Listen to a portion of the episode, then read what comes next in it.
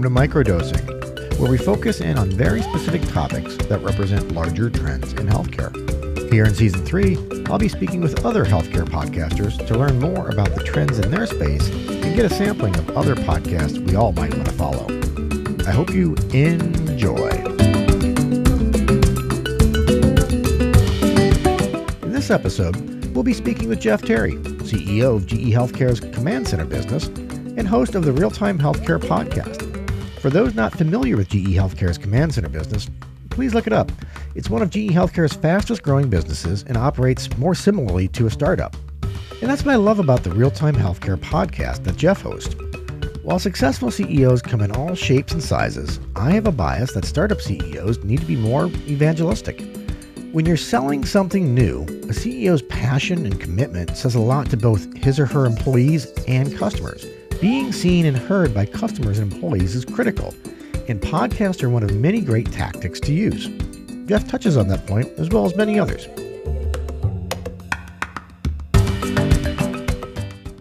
Jeff, welcome to Microdosing. Hi, Paul. Thank you so much. Well, I always like to dive right in. First question being what came first, the idea for the podcast or the idea for podcasting? I think the idea for the podcast, we had for years wanted to tell the story of our users to our other users, you know, the clinicians that we serve. What are you doing? And it's it's innovative, it's exciting, it's interesting. But how do you bottle that and, and share it with others? COVID created a sort of was the serendipity in that when COVID hit, everybody became very comfortable going on to Zooms and things and turning their cameras on. So in the past, it had been let's get a camera crew to Orlando and schedule a conference room and have a big setup to do these. And all of a sudden, it was oh, wait a minute, we can just get on a Zoom call together, hit record, and there's your podcast. We made it easy to do something we already wanted to do and lo and behold, it had a really good reception from the membership. And what's interesting about your podcast, which contrasts to some of my other podcast hosts whose kind of core business is the podcast, this is a piece of a larger portfolio of what you all are working on with the command centers. But would love to have you talk more about the role of the podcast as a, a piece of the portfolio of, of other things that you're working on. Absolutely. We think of our role as a technology provider for sure, but also in the as thought leaders in what is a healthcare command center, what's command center medicine, how are real-time tools used, what can you do with a longitudinal real-time data model, real-time forecasting, all of these things. And, and, and, our clients look to us for that thought leadership. And we've tried many ways to get our thinking out there and, and push the thinking along with others. And the podcast became a great vehicle for that, for us to interview clients that we serve, to share those vignettes, also to interview other and some of my favorite podcasts. So we did a series, I think, of six uh, episodes with the CEOs of other healthcare startups. And you could say in some cases there was a little bit of competition, but for the most part, it's a huge problem space. It's more complementary than not. And I think that I think was in keeping with our larger commitment to clients, which is to bring you technology and to keep you on the forefront of how these tools are being used in healthcare and what does that innovation really look like in a practical way. Yeah, I think that's so key, particularly in large, complex B2B relationships is yes, the, the customer, the client wants to understand how it works, but they also want to understand or see other people like them that have gone through the journey before them because there's so much in that storytelling that doesn't come out through the the specs and the documents and the SOWs. So it's a it's a it's a very important tool that I think you're, you're bringing to light. Thank you, and I couldn't agree more because it's so funny. Once you generalize, it sort of loses value. Then you say, mm-hmm because you could say, well, what is all of this work? Well, we put in new technology and change processes to improve outcomes and efficiency. Well, okay. And it's only when you zoom in on Advent Health and Johns Hopkins and Tampa General and talk about ICU downgrades and how the intent that it, it comes to life. And then others can, you know, put their own organization sort of in, in that framework and get inspired about the possibilities.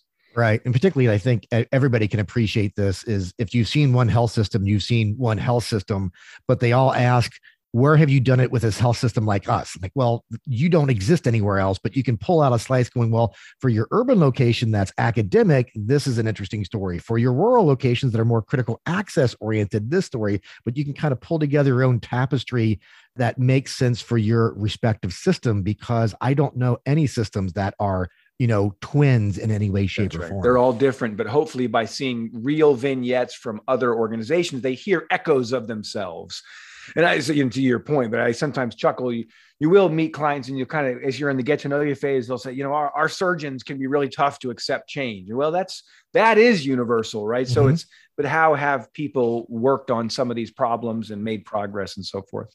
And then going back to a little bit of the, the, different formats that you've had, have you largely stuck with the same format or have you adjusted it? Or it seems like you've kind of maybe done some sub seasons in there, but would love to get uh, some learnings from from what you've gone through with the the format and the structure of the podcast. Two big le- learnings that we've that we've changed. One is not to rehearse. When we first did it, we'd get the guest on and we'd kind of talk through it. Mm-hmm. And then we'd say, okay, now let's hit record and do it again. And you lose the magic. You know, mm-hmm. the joke's better the first time. People are trying to remember what they said. It just wasn't authentic. So we stopped, we sent the questions in advance, but we just shoot it. And it's, I think the newer episodes are much better uh, in that regard. And, and then the other lesson I think has been to always keep it focused on practical topics and then organizing those into series a bit so that the viewer can find a way to latch on to similar topics. An interesting piece about your podcast many organizations tend to assign that to a, a journalist or a marketer. In your instance, you're, you're the CEO of GE's Command Center business, and you're a very evangelistic uh, CEO and would love for you to talk a little bit more about how you view yourself as the, marketer, as the face of GE Command Centers, and the importance of, a, of the CEO playing that role uh, for essentially a, a startup within a bigger enterprise. Absolutely. It's such an insightful question. My sense is it can only work, you know, startup innovation can only work with an evangelical leader who is the face of it. There's two reasons for that one internal, one external. The internal reason is there has to be one person who listens to the client talks to the engineers talks to the product managers and makes sure that it all lines up. And that's particularly difficult when it's a new product because it doesn't exist. Nobody knows how it should line up. Mm-hmm. and so getting the thousand details there has to be one person who sees that. And i think that's true in you know any new product new business formation. I think externally it's also critically important. And maybe this is even more so in big companies that the client has to believe in someone. We're you know we're doing enterprise software. We're taking on tough problems that people have worked on before with granular fast moving complicated data stakeholders things have to be precise and that takes years to you know imagine contract implement do refine prove. That's a three year cycle. And as we know in big companies there can be turnover you know mm-hmm. that's faster than that. And the the customer has to know yes, GE, but more than that, who is looking me in the eye and saying this is going to work and they're going to see it through? When a company is mature, it's great. You know, there's a there's a marketing manager and there's a delivery manager and there's a customer satisfaction manager and that all works. But when something is new, you're defining what it is, you're making commitments to do things that haven't been done before. And so I think that single leader mm-hmm. who's out in front is essential to get the customer to trust and to make sure that the product actually delivers. Absolutely. I, I, think that's so critical because in that space with uncertainty and innovation, if the leader of that isn't confident and optimistic, it's hard to see that exist anywhere else in the organization. It's great to see that you're bringing to that because you've been working on how long have you been working on the command center? It's been a long time. It's this has been a, a, this has been really your pride and joy for, for a big chapter of your life, and would love to hear more about that as well as all the great stuff that you guys are working on this year. You're very kind. Yes, we have been working on this now for I, I, guess Command Center, we're into our ninth year mm-hmm. of working on this. We had our first Command Center go live at Johns Hopkins in 2016. So that's, but of course, we were working on it before that as we were imagining these concepts and then creating the software platform and so forth.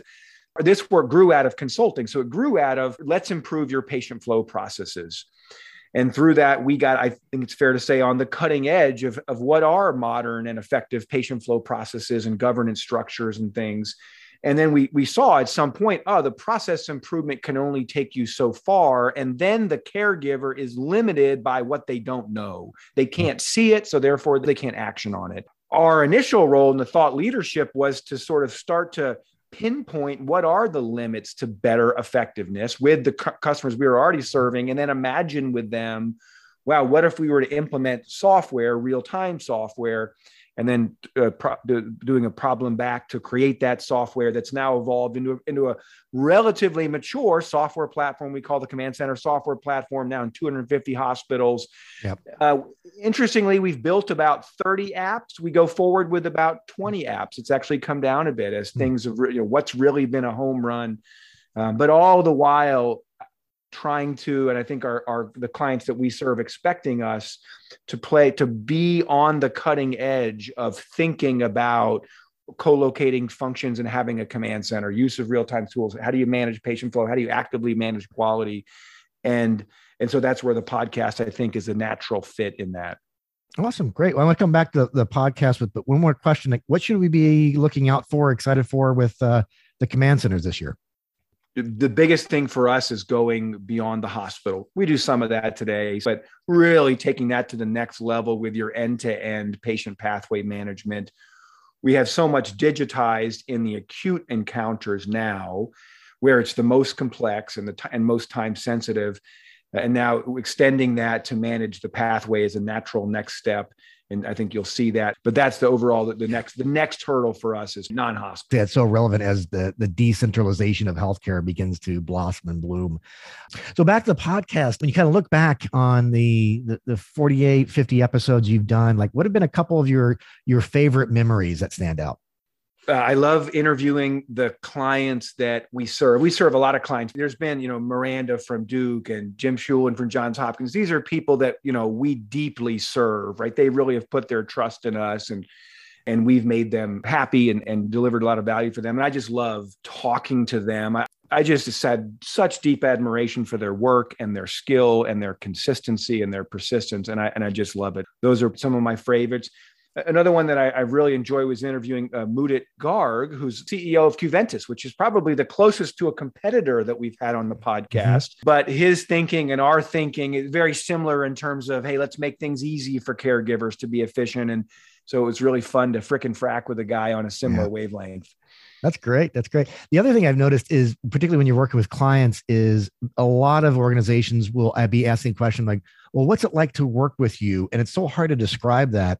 But when you listen to your podcast, you can see the camaraderie and, and the mm-hmm. blending of cultures that you have with your clients. That's just so hard to express anywhere else, which I think is very interesting.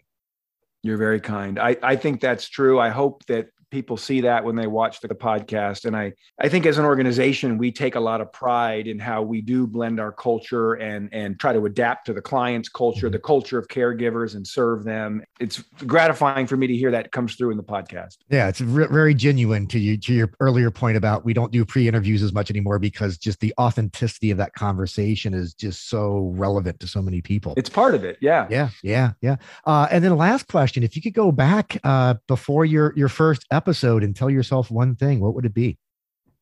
Just do it. It's been a success. It's been painless. You know, we probably talked about it for six weeks before we did it. And uh, really, once we started doing it, it's been pretty straightforward. Plus, that one little tip about don't rehearse, because a couple times I were, were re- recording, I thought, gosh, this was so much better five minutes ago. I love the just do it phrase, because if, if Jeff Terry could write a leadership book, that would probably be the title of the book. well, Jeff, thank you so much for uh, sharing your story today. It's been a pleasure having a conversation with you. My pleasure. Likewise. Great to see you, Paul. Thank you so much for this. Thank you for listening to Microdosing. For more content like this, please follow me on LinkedIn at linkedin.com slash in slash shrimp or on Twitter at Paul Shrimp. Until next time, cheers.